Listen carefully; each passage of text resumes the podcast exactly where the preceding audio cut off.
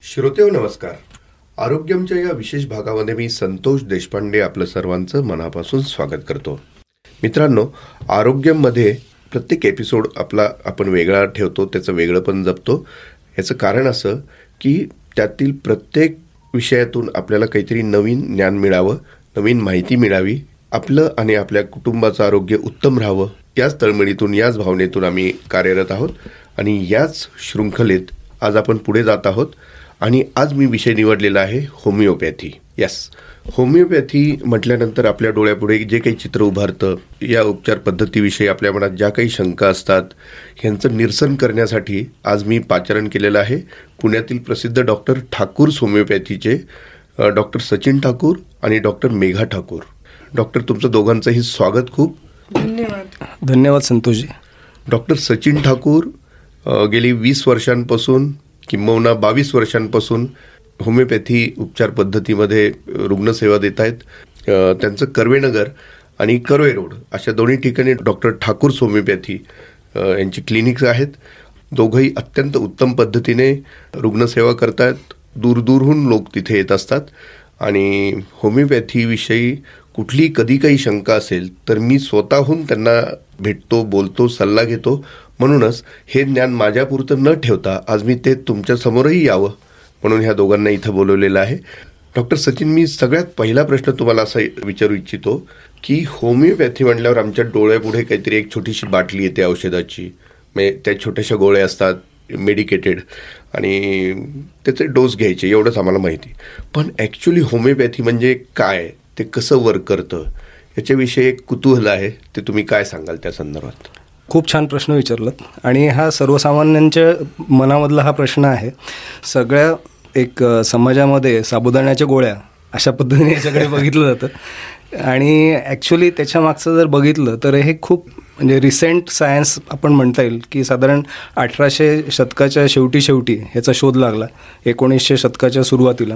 हे आपण म्हणू शकतो की एक नॅनो सायन्स म्हणता येईल की मेडिकल क्षेत्रामधलं नॅनो सायन्स आहे की एक खूप सूक्ष्म स्वरूपामध्ये जरी औषध दिलं तरी ते ना आपल्याला कसं त्याच्यातून त्या आजारांमधून आपल्याला बाहेर काढू शकतं आणि खूप मोठे काही औषधांचे डोस आपल्याला घेण्याची गरज नाही आहे आणि तरी पण आपला आपण त्या आजारातून बरे होऊ शकतो.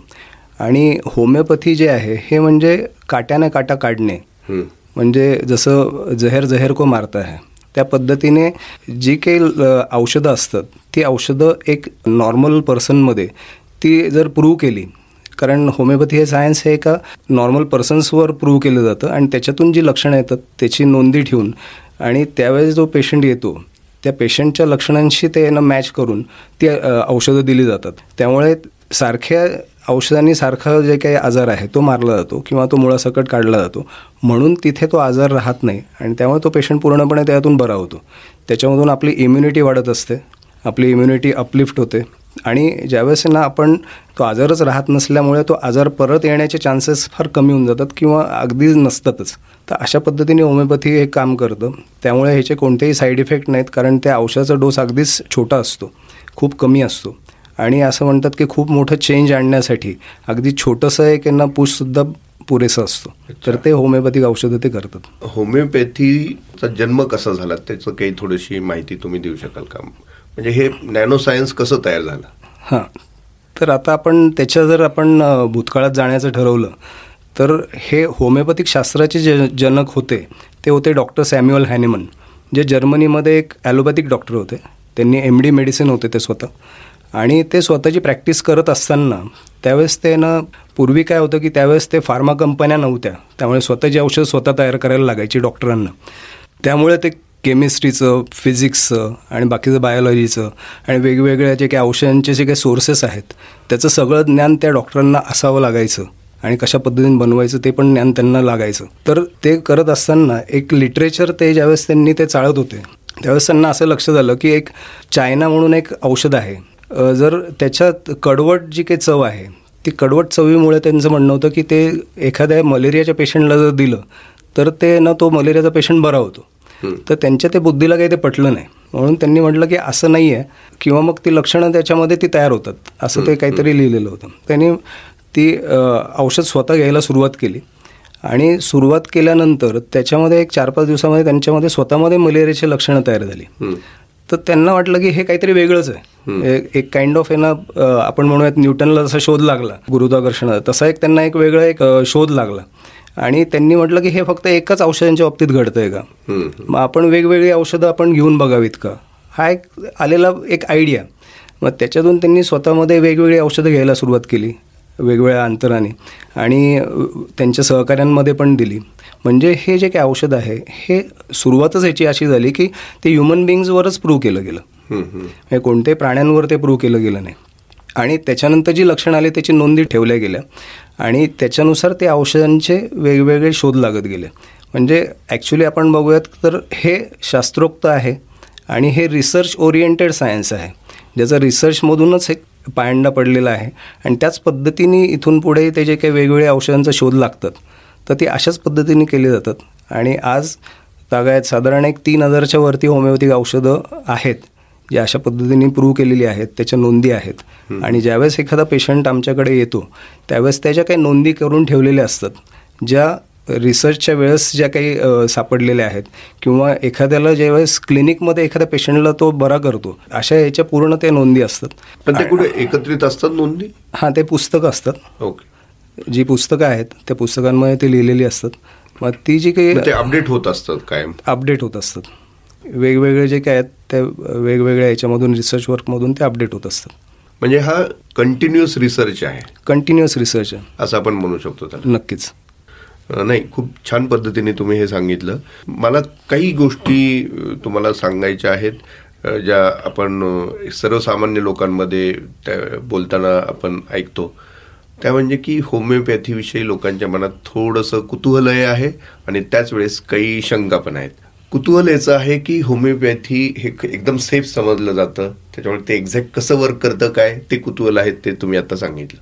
शंका काही आहेत त्याच्यावरती आता आपण बोलूया. पहिली शंका म्हणजे होमिओपॅथी ॲक्यूट आजारांवर चालतं का, म्हणजे ॲक्यूट आजार ज्याला आपण तुम्ही असं म्हणू शकता की किरकोळ आजार जे सर्दी पडसं ताप वगैरे याच्याशी याच्यावरती ते वर्क करतं का अशी एक तक्रार असते. कारण बहुतेकदा पटकन गोळी घेतली मी माझा ताप गेला असं शक्य असतं, पण होमिओपॅथी औषध तेवढं काम करतं का नाही अशी लोकांच्या मनात शंका असते. काय सांगाल?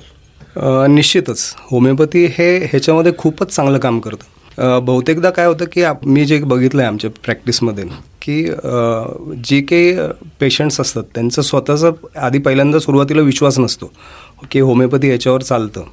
आणि पण आजकाल जे काही मी बघतो आहे की यांना लोक ह्याच्यासाठी पण यायला लागलेत की ताप झाला आहे, सर्दी आहे, खोकला आहे, काही आहे आणि त्यांना ते पण लक्षात येतं की आपण एक दोन दिवसात तीन दिवसात पूर्णपणे त्यातून बरे होतो आहे आणि त्याच्या कोणते अँटीबायोटिक्स घ्यायला लागत नाहीत किंवा कोणते पॅरासिटेमॉल घ्यायला लागत नाही, कोणतं कफ सिरप घ्यायला लागत नाही, कोणतेही काही जुलाबाची गोळी घ्यायला लागत नाही आणि ते न घेतासुद्धा तो पेशंट पटकन बरा होतो. आणि ते बरं होताना त्याला त्या जे काही आपण बाकीचे औषध घेणार आहोत त्याचे साईड इफेक्टही होत नाहीत.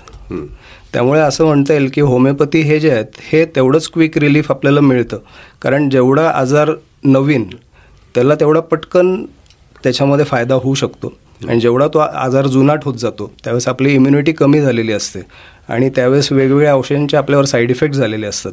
त्यामुळे त्या औषधांचे साईड इफेक्ट काढून आणि आपली इम्युनिटी अपलिफ्ट करणे ह्याच्यामध्ये जो वेळ जातो तो यांना ह्या तात्कालिक किंवा ॲक्यूट आजारांमध्ये लागत नाही आणि त्यामुळे तो पटकन बरा होतो. खूप छान सांगितलं सचिन तुम्ही. आता मी डॉक्टर मेधा यांना विचारतो, हेच गैरसमज वगैरे जे काही असतात त्यातलाच पुढचा एक गैरसमज असा आहे की तुम्ही जे होमिओपॅथीची जी औषधं देता त्याचा परिणाम उशिरा होतो असा एक समज आहे लोकांचा. ॲक्यूटचं जसं आहे तसंच त्याला जवळ जाणारा हा प्रश्न आहे. बरोबर. असं खरंच होतं का, ही शंका आहे किंवा एक्झॅक्ट काय असतं? काय असतं की आजार त्या व्यक्तीमध्ये किती वर्षापासून आहे हे गरजेचं असतं. मोस्टली असं बघितलं जातं की काही पॅथीजमध्ये आजार आजारांबरोबर ती औषधं वर्षानुवर्ष घ्यावी लागतात, तो पूर्ण बरा करत नाही. पण होमिओपॅथीमध्ये काय होतं, आम्ही त्या पर्सनचा इंडिव्हिज्युअलायझेशन म्हणजे की प्रत्येक पर्सनचा व्यवस्थित विचार करतो, मानसिक त्याचे सिम्पटम्स आहे त्यानुसार आम्ही औषध देतो. जे मेडिसिन त्याचा आजार मुळापासून बरं करतं, तर ते मुळापासून बरं होण्याची ही जी प्रोसेस आहे त्याला आम्हाला काहीतरी एक वर्ष दोन वर्ष डिपेंड्स ऑन दॅट, आणि त्याला त्या व्यक्तीला किती काळापासून आजार आहे, तर ते पूर्ण बरं करण्याच्या प्रोसेसमध्ये तेवढा वेळ लागतो. जे आजार आहेत ज्यांना खूप कमी वेळापासून आहेत तर ते अगदी दोन तीन महिन्यामध्ये सुद्धा पूर्ण बरे होतात. अगदीच ज्यांना आपण एक उदाहरण द्यायचं म्हटलं तर रूमेटॉइड आर्थरायटिस म्हणजे की संधिवात, तर संधिवाताचा हा जो आजार आहे तो बरा होणे लोकांना असं वाटतं की तो होतच नाही बरा, पण असं नसतो. होमिओपॅथीमध्ये आम्ही त्याला बरं करू शकतो. तो अगदी एक वर्ष जर का व्यवस्थित ट्रीटमेंट घेतली तर ती व्यक्ती आयुष्यभरासाठी त्या आजारापासून मुक्त होते. बरोबर आहे, पण त्यासाठी ती औषधं त्यांना किती काळ घ्यायची हा हा जो विषय आहे तो आजार किती काळापासून आहे त्याच्याशी निगडीत आहे का? हो, त्याच्याशी निगडीत तर आहेच. त्यानुसार मग त्या औषधं घेण्याची जी वेळ आहे ती ठरते, म्हणजे एक वर्ष घ्यायची आहे की सहा महिन्यातच बरा होतोय, आणि ती मात्रा आहे त्याच्यानुसार. हो बरोबर. म्हणजे प्रत्येक व्यक्तीचं हे वेगळं असतं. समज दोन व्यक्ती आहेत, एज वेगवेगळे आहे, कदाचित त्यांची पर्सनॅलिटी वेगळी आहे, पण आजार एकच आहे. ह्यांचा डोस वेगवेगळा असू शकतो किंवा औषधं वेगवेगळी असू शकतात. औषधं तर वेगवेगळी असू शकतात आणि डोस सुद्धा वेगळा असू शकतो. पण मोस्टली काय असतं की कोण किती लवकर रिॲक्ट करते मेडिसिनला त्यानुसार मग काही जणांचा आजार अगदी पटकन बरा होतो, काही जणांना थोडा उशीर लागू शकतो. ओके डॉक्टर सचिन, पुढचा प्रश्न तुम्हाला विचारू इच्छितो की जसं कुठले ॲलोपॅथी औषध आम्ही घेतो तेव्हा औषधाचं एक व्यवस्थित कॉम्बिनेशन आम्हाला माहीत असतं, त्याची एक्सपायरी डेट माहीत असते.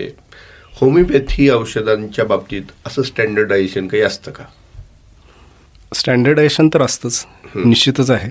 कारण ह्याच्यामध्ये एक फार्माकोपिया म्हणून असतं, जे वेग इंडियन फार्माकोपिया आहे, जी एक पुस्तक आहे किंवा एक प्रकारची गाईडलाईन्स आहेत की कशा पद्धतीने ते औषधं तयार केली गेली पाहिजेत. तर ते जे काही फार्मसी फार्मास्युटिकल कंपनीज आहेत त्यांना ते बंधनकारक असतं, त्यामुळे त्या स्टँडर्डायझेशननीच ती औषधं तयार होतात. आणि ती जी काही नावं असतात, जी काही औषधांची नावं आहेत, त्याचे जे सोर्सेस आहेत, कुठून ते औषध मिळवायचं किंवा त्याचं रॉ मटेरियल मिळवायचं आणि ते कशा पद्धतीने यांना ते कलेक्ट करायचं आणि ते कशा पद्धतीने ते प्रिझर्व्ह करायचं आणि त्याच्यापासून कसं एक्स्ट्रॅक्ट काढायचं आणि त्याच्यापासून ते कसं बनवायचं, ते सगळं त्या फार्माकोपियामध्ये मेन्शन्ड असतं आणि त्या पद्धतीनेच त्यांना ते फॉर्म केलं जातं आणि ते त्या स्टँडर्ड्स ते फॉलो केली जातात. त्यामुळे असं म्हणता येईल की होमिओपॅथिक मेडिसिन जी बनवली जातात की जे आपल्याला मिळतात ते एक स्टँडर्ड मेडिसिन असतात. ओके, आणि त्याचं कस्टमायझेशन मात्र तुम्ही करून देतात? हां, हे पेशंटच्या गरजेनुसार. हां, तर ते पेशंटच्या गरजेनुसार ते गर गरजेचं आहे. कारण होतं कसं की तुम्ही जो प्रश्न विचारलात ह्याच्यातून मला असं वाटतं की हे सांगणं गरजेचं आहे श्रोत्यांना की सेल्फ मेडिकेशन करू नये. बहुतेकदा काय होतं की होमिओपॅथीचे साईड इफेक्ट नाहीत म्हणून यांना बरेच जे काही लोकं आहेत ती स्वतःहून काही औषधं वाचून त्याची पुस्तकांचा अभ्यास करून त्याच्यानुसार ते स्वतः स्वतः काही औषधं घ्यायला सुरुवात करतात. ह्याचा अर्थ असा होतो की मला जर कॉम्प्युटरमधलं ज्ञान नाही तर कॉम्प्युटरचे पुस्तक वाचून मी कोडिंग करायला सुरुवात करणे. बरोबर. ओके, मला कोविडच्या काळात खूपच ह्याचा प्रसार झाला होता. ते दोन तीन औषधं कुठली होती? हां, आर्सेनिक अल्बम आणि हे ते त्याचा यानं खूप प्रसार झाला होता त्या काळात. त्याचा ऍक्च्युली तो फायदा चांगला होता की लोकांपर्यंत होमिओपॅथी पोहोचली आणि लोकांना होमिओपॅथीबद्दल एक अवेअरनेस क्रिएट झाला. पण त्याचा दुसरा साईड इफेक्ट हा होता की यांना लोक सेल्फ मेडिकेशन पण करू शकतात. बरोबर. त्यामुळे ऍक्च्युली प्रत्येकाची गरज काय आहे, शारीरिक गरज काय आहे, आजाराची गरज काय, त्यानुसार त्याला योग्य ते औषध जे काही दिलं गेलं पाहिजे. म्हणजे हे औषध बनवणं म्हणजे स्टँडर्डायझेशन तुम्ही सांगितलं, पण ते पेशंटच्या हातात देताना जे बनवलं जातं ती सुद्धा एक कला आहे का, ते कौशल्य आहे किंवा का ते सायन्स आहे? असं म्हणता येईल की ते सायन्स तर आहेच, जे आहे ना त्याच्या जे काही त्याचे एक प्रिन्सिपल्स ठरलेले आहेत त्या प्रिन्सिपल्सला धरूनच आम्हाला ते औषध ते ना शोधायला लागतं की त्या पेशंटला कोणत्या औषधाची गरज आहे. पण ते जे काही त्याच्यात ते शोधणं ती कला आहे. कारण ते एकसारखे दिसणारे किंवा एकसारखे लक्षणं असणारी बरीच औषधं असतात. बरोबर. त्यामुळे असं वाटतं हे पण चालू शकतं, ते पण चालू शकतं, ते पण चालू शकतं. मग तिथे तुमचा एक्सपिरियन्स, आत्तापर्यंत जे काही तुमचं एक एक्सपर्टीज आहे किंवा तुम्हाला ते जे काही त्याच्यामध्ये ट्रायल एररला स्कोप नसतो. ट्रायल एररला तसं शेवटी एखाद्याच्या जीवाशी खेळायचं, त्यामुळे ना तिथे स्कोप आपल्याला नसतो. त्यामुळे त्याला लवकरात लवकर कसं त्याच्यातून बाहेर काढता येईल, तर हेच आमचा तो प्रयत्न असतो. ओके. डॉक्टर मेघा, मला एक प्रश्न विचारायचा तुम्हाला. माझे दोन तीन आक्षेप आक्षेप म्हणजे जे काही शंका कुशंका लोकांच्या मनात आहेत, माझे नव्हे पण एक जनरल, ते मी आता विचारले.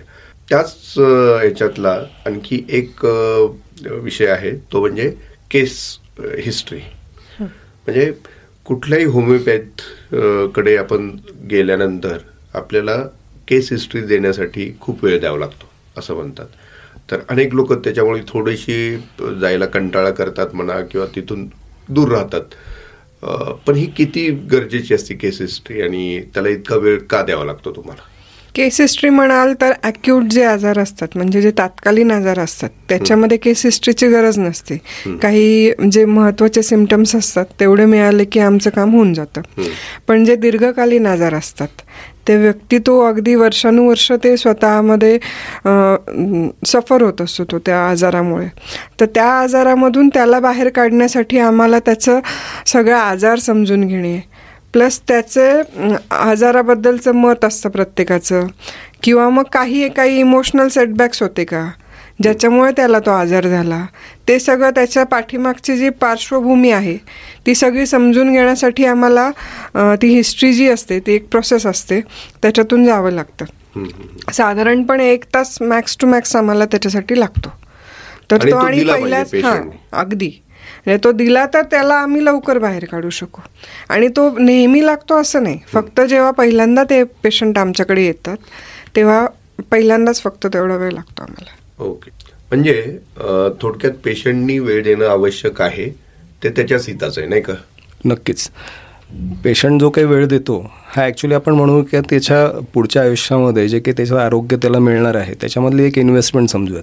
की आत्ता जो काही अर्धा एक तास आपला जाणार आहे, पण ती जर आपण योग्य माहिती देऊ शकलो, जी कौटुंबिक काही आजार असतील किंवा मग स्वतःचे जे काही अजून आत्तापर्यंत होऊन गेलेले आजार असतील, त्याला जे काही आजाराचं स्वरूप असेल, त्याची तीव्रता असेल, त्याचे वेगवेगळे जे काही लाईफस्टाईल असेल, त्याचं जे काही मानसिकता असेल, मानसिक ताणतणाव असतील, अशा वेगवेगळ्या बऱ्याच गोष्टी आहेत की जे आपल्याला उलगडत जातात. आणि ह्या उलगडत गेल्यानंतर आपण त्याच्या मुळाशी आपण जाऊ शकतो. मग ते जे काही मुळाशी जाणं आहे त्याच्यासाठी आपल्याला वेळ लागू शकतो. त्यामुळे त्याला योग्य तो वेळ देण्याचा आम्ही पुरेपूर प्रयत्न करतो. आणि हा सुरुवातीलाच लागतो की ज्यावेळेस पेशंट पहिल्यांदा येतो त्यावेळेस हा लागतो. आणि त्याच्यामुळेच तुम्ही अचूक औषध अचूक औषध आपण ते काइंड ऑफ आपण म्हणूयात की टेलरमेड मेडिसिन, की आहे ना, एक टेलरमेड मेडिसिन आपण देऊ शकतो की जे त्याला गरजेचं आहे. डॉक्टर मेड मेडिसिन म्हणून. नक्कीच. दुसरा एक समज लोकांना असा आहे की होमिओपॅथी औषधं सुरू केल्यानंतर आपली चहा कॉफी बंद होते का काय? तर खरंच असं काही असतं? म्हणजे तुम्ही रिकमेंड करता चहा कॉफी बंद करायला, जर करत असाल तर त्याचं काय कारण आहे? तसं बघायला गेलं तर चहा आणि कॉफीची गरजच नसते. हे एक प्रकारचे बेवरेजेस आहेत, आपण फक्त उत्तेजक पेय म्हणूयात की ज्याचं तसं पोषण मूल्य काही नाही, पण आपल्याला एक सवय आहे म्हणून आपण ते घेत असतो. आणि आपल्याला माहिती आहे की त्याच्यामध्ये कॅफिन आहे, टॅनिन आहे आणि त्याचे साईड इफेक्ट पण आपल्या शरीरावर होत असतात, पण तरी पण आपण ते एक सवयीपोटी घेत असतो. ते शक्यतो आम्ही म्हणतो की ते घेऊ नका, कारण कॉफीमधलं जे कॅफिन आहे त्या होमिओपॅथिक औषधांची जी काही म्हणजे बरं करण्याची एक क्षमता आहे किंवा जे काही आपल्याला जेवढं फास्ट पाहिजे तर त्याच्यामध्ये थोडासा बाधकता आणू शकते. ते गुणवत्तेवर परिणाम करू गुणवत्तेवर परिणाम करू शकतं आणि ते आपले रिझल्ट जे यायचे ते थोडेसे स्लो होऊ शकतात. म्हणजे अगदी येणारच नाहीत असं नाही, पण म्हणजे ते स्लो होऊ शकतात. म्हणून जेणेकरून आपण म्हणूयात की यांना ते जर टाळलं, म्हणजे जर मी होमिओपॅथी ट्रीटमेंट घेत असेल तर आणि तुम्ही मला काही औषधं दिलेत, तर मी जर कॉफी घेतली त्या काळात तर जो गुण मला पाच दिवसांनी येणार आहे तर तो कदाचित सात दिवस लागू शकतो, असं त्याचा अर्थ? हां, थोडंसं लांबू शकतं. आणि त्यामुळे आम्ही रेकमेंड करतो की तुम्ही जे रेग्युलर कॉफी ड्रिंकर्स आहेत त्यांच्या बाबतीत ॲक्च्युली आहे हे की यांना ज्यांना रोजच घेण्याची किंवा रोज दोन वेळा तरी घेतात, एक वेळा तरी घेतात, त्यांना आम्ही म्हणतो की तुम्ही प्रमाण कमी करा. चहाच्या बाबतीत तेवढं नाही ना काही? चहाच्या बाबतीत एवढं काही नाही. वा वा, छान. कारण मी चहाचा चाहता आहे असं. आणखी एक गोष्ट बोलली जाते ते म्हणजे औषधांमध्ये स्टेरॉइड असतं का? हा ॲक्च्युली हास्यास्पद म्हणूयात आपण, की जसं आपण मगाशी म्हटलं की यांना स्टँडर्डायझेशन जे काय असतं, जे औषधं जे काही प्रिपेअर होतात ती आपल्याकडे फार्मसी फार्मास्युटिकल कंपनीजमधून येतात आणि आम्ही फक्त ते यांना तयार करून देतो आणि त्या ज्या काही गोळ्या असतात ज्याच्यावर ते औषध टाकून दिलं जातं, तर ते जे काही गोळ्या आहेत त्या पण लॅक्टोजपासून बनलेल्या असतात आणि त्या पूर्ण पूर्णपणे शुगर पिल्स नसतात.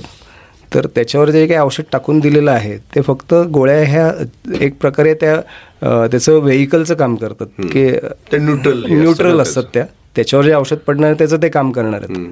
त्यामुळे त्याच्यामध्ये स्टिरॉइड ॲड करण्याचं काहीच कारण नाही आहे आणि स्टिरॉइड ॲक्च्युली बिटर असतं आणि हे जे काय आहेत हे शुगर आपलं गोड लागतात. तसं काहीही नसतं, काहीही नसतं. Very good. डॉक्टर मेघा, मला एक प्रश्न विचारायचा तुम्हाला. आणखी एक आक्षेप किंवा शंका लोकांची अशी असते की होमिओपॅथी औषधं ही जनरल जे ॲक्यूटला असेल किंवा कुठल्याही क्रॉनिकला असेल कुठल्याही केसेसमध्ये जनरल जे ॲलोपॅथी औषधं असतात त्याच्या तुलनेत खूप माइल्ड असतात का? हो बरोबर. तसं बघितलं तर हा होमिओपॅथीचा गुणधर्म आहे की औषधं माइल्ड असतात, पण ते नॅनो सायन्सप्रमाणे ते काम करतात, जे अगदी माइल्ड असूनसुद्धा त्याचा इफेक्ट खूप चांगला असतो. म्हणजे आमच्याकडे आमचे जे कोविड पिरियडमध्ये कोविडचे पेशंट्स अगदी एक एक दीड दीड दिवसामध्ये त्यांचे सगळे सिम्पटम्स कव्हर होतात आणि ते बरे झालेले आहेत. ॲक्यूट्समध्ये पण अगदी दोन तीन दिवसामध्ये ती व्यक्ती ठणठणीत बरी होते. तर अशा पद्धतीने जरी ते माइल्ड डोस असून, yes okay, with the mild dose effects खूप चांगले असतात. Very good. डॉक्टर सचिन, पुढचा प्रश्न अत्यंत महत्त्वाचा आहे, ते तुम्हाला विचारलाच पाहिजे. मगाशी केस हिस्ट्रीचा विषय झाला, तर तुम्ही त्याचा उल्लेख करताना असं सांगितलं की रुग्णाची सगळी माहिती आम्ही घेतो, त्याची सगळी पार्श्वभूमी, त्याच्यात एक मेन्शन तुम्ही केलं की त्याची मानसिक स्थिती सुद्धा तुम्ही ऑब्झर्व करत असता, बरोबर आहे? बरोबर. तर मानसिक स्थितीचा होमिओपॅथीचा काय संबंध असतो एक, आणि दुसरं मानसिक आरोग्यावर देखील होमिओपॅथी काम करतं का? निश्चितच. आणि आजकाल हे आपण म्हणूयात की गरजेचं आहे. आजकाल जे काही धावपळीचं आयुष्य झालं आहे आणि त्यामुळे ताणतणाव हा प्रत्येकाच्या आयुष्यामध्ये आहे आणि वेगवेगळ्या कारणांमुळे तो तणाव येत असतो. अगदी कौटुंबिक काही कारणं असतील, काही यांना तुमच्या वर्क प्लेसमध्ये काही यांना तणाव असतील आणि त्यामुळे तणाव ते असतातच आणि ते प्रत्येकाला मॅनेज करायला लागतात. आणि जो कोणी तो तणाव मॅनेज करू शकत नाही तो हळूहळू वेगवेगळ्या आजारांना हा बळी पडू शकतो. तर ते त्याच्याबद्दल जे काही आपली मानसिकता क्रिएट करणं आहे किंवा मानसिकता बळकट करणं आहे, तर ते होमिओपॅथिक औषधं निश्चित करू शकतात. कारण आपण जसं बघितलं की यांना होमिओपॅथिक औषधं ही एक नॉर्मल ह्युमन बिईंग्जवर प्रूव्ह केलेली आहेत, ते सिद्ध केलेली आहेत. त्यामुळे त्यावेळेस जी काही लक्षणं आलेली असतात तर ते पेशंट, तो जो काही प्रूव्हर असतो, जो सिद्ध ज्याच्यावर होत असतं, तर तो सांगत असतो की माझ्यामध्ये ना ही मानसिक लक्षणं येत आहेत, मला याची भीती वाटते किंवा मला इथे हे होतं आहे, मला यांना ते तणाव वाटतो आहे किंवा जे काही यांना झोप लागत नाही आहे किंवा काही असे जे काही वेगवेगळे ज्या काही गोष्टी असतील तर ते तो सांगत असतो. आणि त्यामुळे ती लक्षणं आमच्याकडे असतात ऑलरेडी, की जे यांना त्या औषधांमध्ये ती मेन्शन केलेली असतात. आणि ज्यावेळेस एखादा पेशंट आमच्याकडे येतो त्या वेगवेगळे त्याचे जे काही मानसिक त्रास घेऊन त्याच्यानुसार जी काही औषधं दिली गेली तर त्याच्यातून त्याला मानसिक त्रासामधून बाहेर पडायला मदत होते, तो पटकन त्यातून बाहेर पडतो आणि त्याची मानसिकता बळकट होत जाते. नाही, हे हे तर बरोबरच. म्हणजे टिपिकल काही मानसिक आजार आहेत गेल्या काही वर्षांमध्ये वाढताना दिसत आहेत समाजामध्ये, ह्याच्यावरती देखील होमिओपॅथी काम करतं का? अगदी निश्चित काम करतं. काही जे काही आजार असतात, जे अँग्झायटी डिसऑर्डर्स असतात, लोक पॅनिक अटॅक्स येतात लोकांना, किंवा मग आपण डिप्रेशन म्हणूयात, जे उदास वाटतं, विनाकारण उदास वाटतं, तर असे जे काही आजार आहेत तर ते अगदी सहज बरे होतात. आणि हे जे काही आपण सिझोफ्रेनिया म्हणतो, तर सिझोफ्रेनिया ही वरची स्टेज झाली बऱ्यापैकी, तर पण त्याच्यामधूनही आम्ही बरे करू शकतो. माझ्याकडे काही उदाहरणं पण आहेत की ज्यांना आम्ही त्याच्यामधून पूर्णपणे बाहेर काढलेलं आहे आणि ते पूर्णपणे बरे झालेले आहेत, सिझोफ्रेनिक पेशंट्स. डिमेन्शिया हा जो काही आजार आहे हा हळूहळू वाढत जाणारा आजार असतो, जो ॲक्च्युली वयोपरत्वे असतो आणि वृद्ध लोकांमध्ये जास्त बघितला जातो. आणि ह्याला कारणं वेगवेगळी असू शकतात, तर त्याचं कारण यांना दुसरं असू शकतं. जसं यांना विस्मरण विस्मरण हे काही यांना थायरॉईडच्या पेशंट्समध्ये पण सापडतं. तर थायरॉईड जर कधी कधी त्याला थायरॉईड आहे की नाही हेच त्याला माहिती नसतं. जर त्याचं डायग्नोसिस झालं आणि त्याच्यानुसार औषधं घेतली गेली तर त्याचा तो आजार किंवा त्रास कमी होऊ शकतो. तसं हे जे काय डिमेन्शिया आहे किंवा मग अल्झायमर्स डिसीज आहेत किंवा हे जे काय आहेत हे मेंदूमध्ये काही असे बदल घडतात की ज्याच्यामुळे ना हे त्रास वाढत जातात. तर ॲटलिस्ट होमिओपॅथी तुम्हाला तिथे तो जो काय आजार वाढू नये म्हणून त्याच्यामध्ये मदत करू शकते आणि त्याच्यातले लक्षणं त्याचे कमी होऊ शकतात. अच्छा. आणि जे काही महत्त्वाचे आजार आहेत, महत्त्वाचे म्हणजे अत्यंत गंभीर समजले जातो ज्याला कॅन्सर आहे किंवा अत्यंत घातक समजले जातात किंवा क्रॉनिक डायबिटीस आहे, काय म्हणतो आपण, शुगर शुगर जास्त असेल, शुगर हायपर डायबेटिक पेशंट आहेत, असे आहेत. तर अशा सगळ्यांना होमिओपॅथी सामावून घेते का? निश्चित सामावून घेते, कारण जसं आपण मगाशी बघितलं की यानं व्यक्तीचा पूर्णपणे अभ्यास आपण करतो आणि त्यामुळे ते आजार जे आहेत त्याचं ओरिजिन काय होतं, कशामुळे तो यानं ह्या स्टेजपर्यंत आला आणि कोणकोणत्या आजारांची मालिका त्याच्या शरीरामध्ये होऊन गेलेली आहे आत्तापर्यंत आणि त्यामुळे ते वेगवेगळे आजार दाबत दाबत आपण ना ॲक्च्युली ह्या आजारापर्यंत येऊन पोचलो आहोत. तर हे जे काही आजार आहेत हे इथपर्यंत आपण पोचलो आहोत तर त्याला रिव्हर्स पण येऊ शकतो, त्याला आपण मागे पण जाऊ शकतो किंवा हा आजार बराही होऊ शकतो. पण ह्याच्यामध्ये काय होतं की पेशंट आमच्याकडे कोणत्या स्टेजवर आलेला आहे, म्हणजे त्याच्या आजाराची कोणती स्टेज आहे, कॅन्सर म्हणा तर फोर्थ स्टेज असेल तर तिथे ॲक्च्युली तुमची इम्युनिटीज तेवढी राहिलेली नसते किंवा वेगवेगळ्या औ दुसऱ्या औषधांचा एवढा भडीमार झालेला असतो की त्याच्यामुळे पण त्या पेशंटची तब्येत खूपच खालवली असते.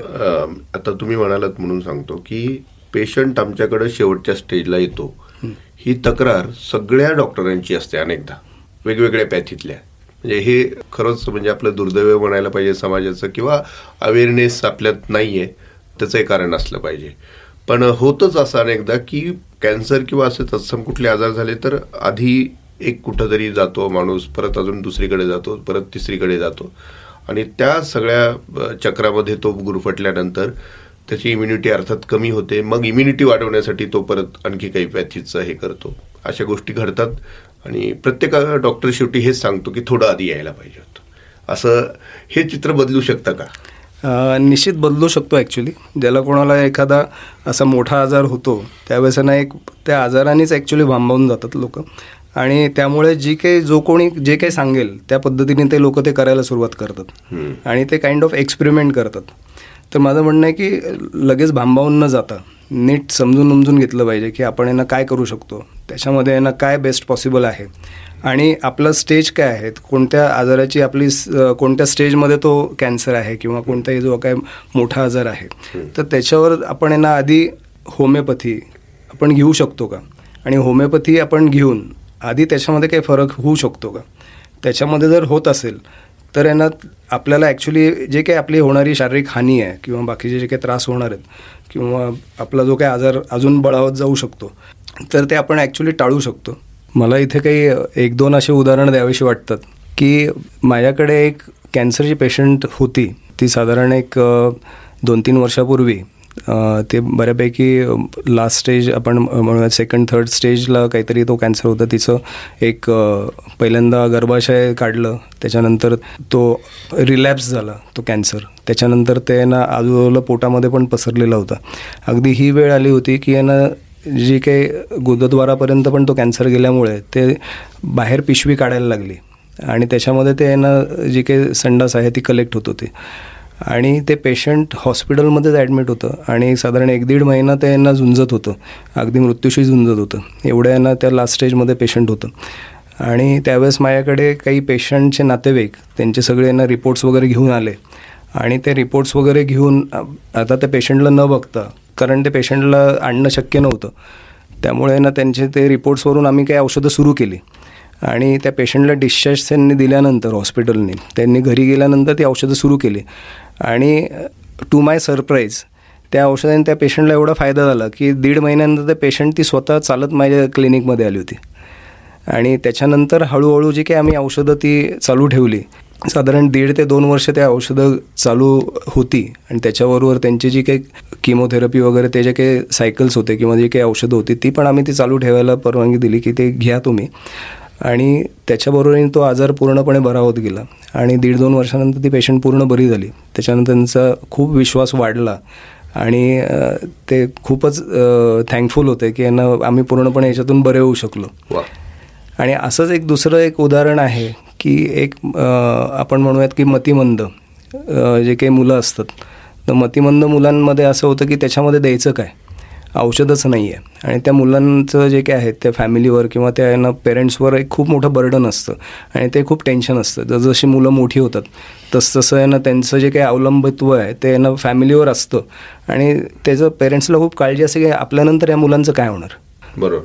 तर हे अशी जी काही मुलं आहेत, तर माझ्याकडे एक पेशंट होती की लहान मुलगी, ती एक पाच सहा वर्षाची असूनही तिला काही कळत नव्हतं, काही बोलत नव्हती, काही आई बाबा किंवा असा कधीतरी शब्द यायचा.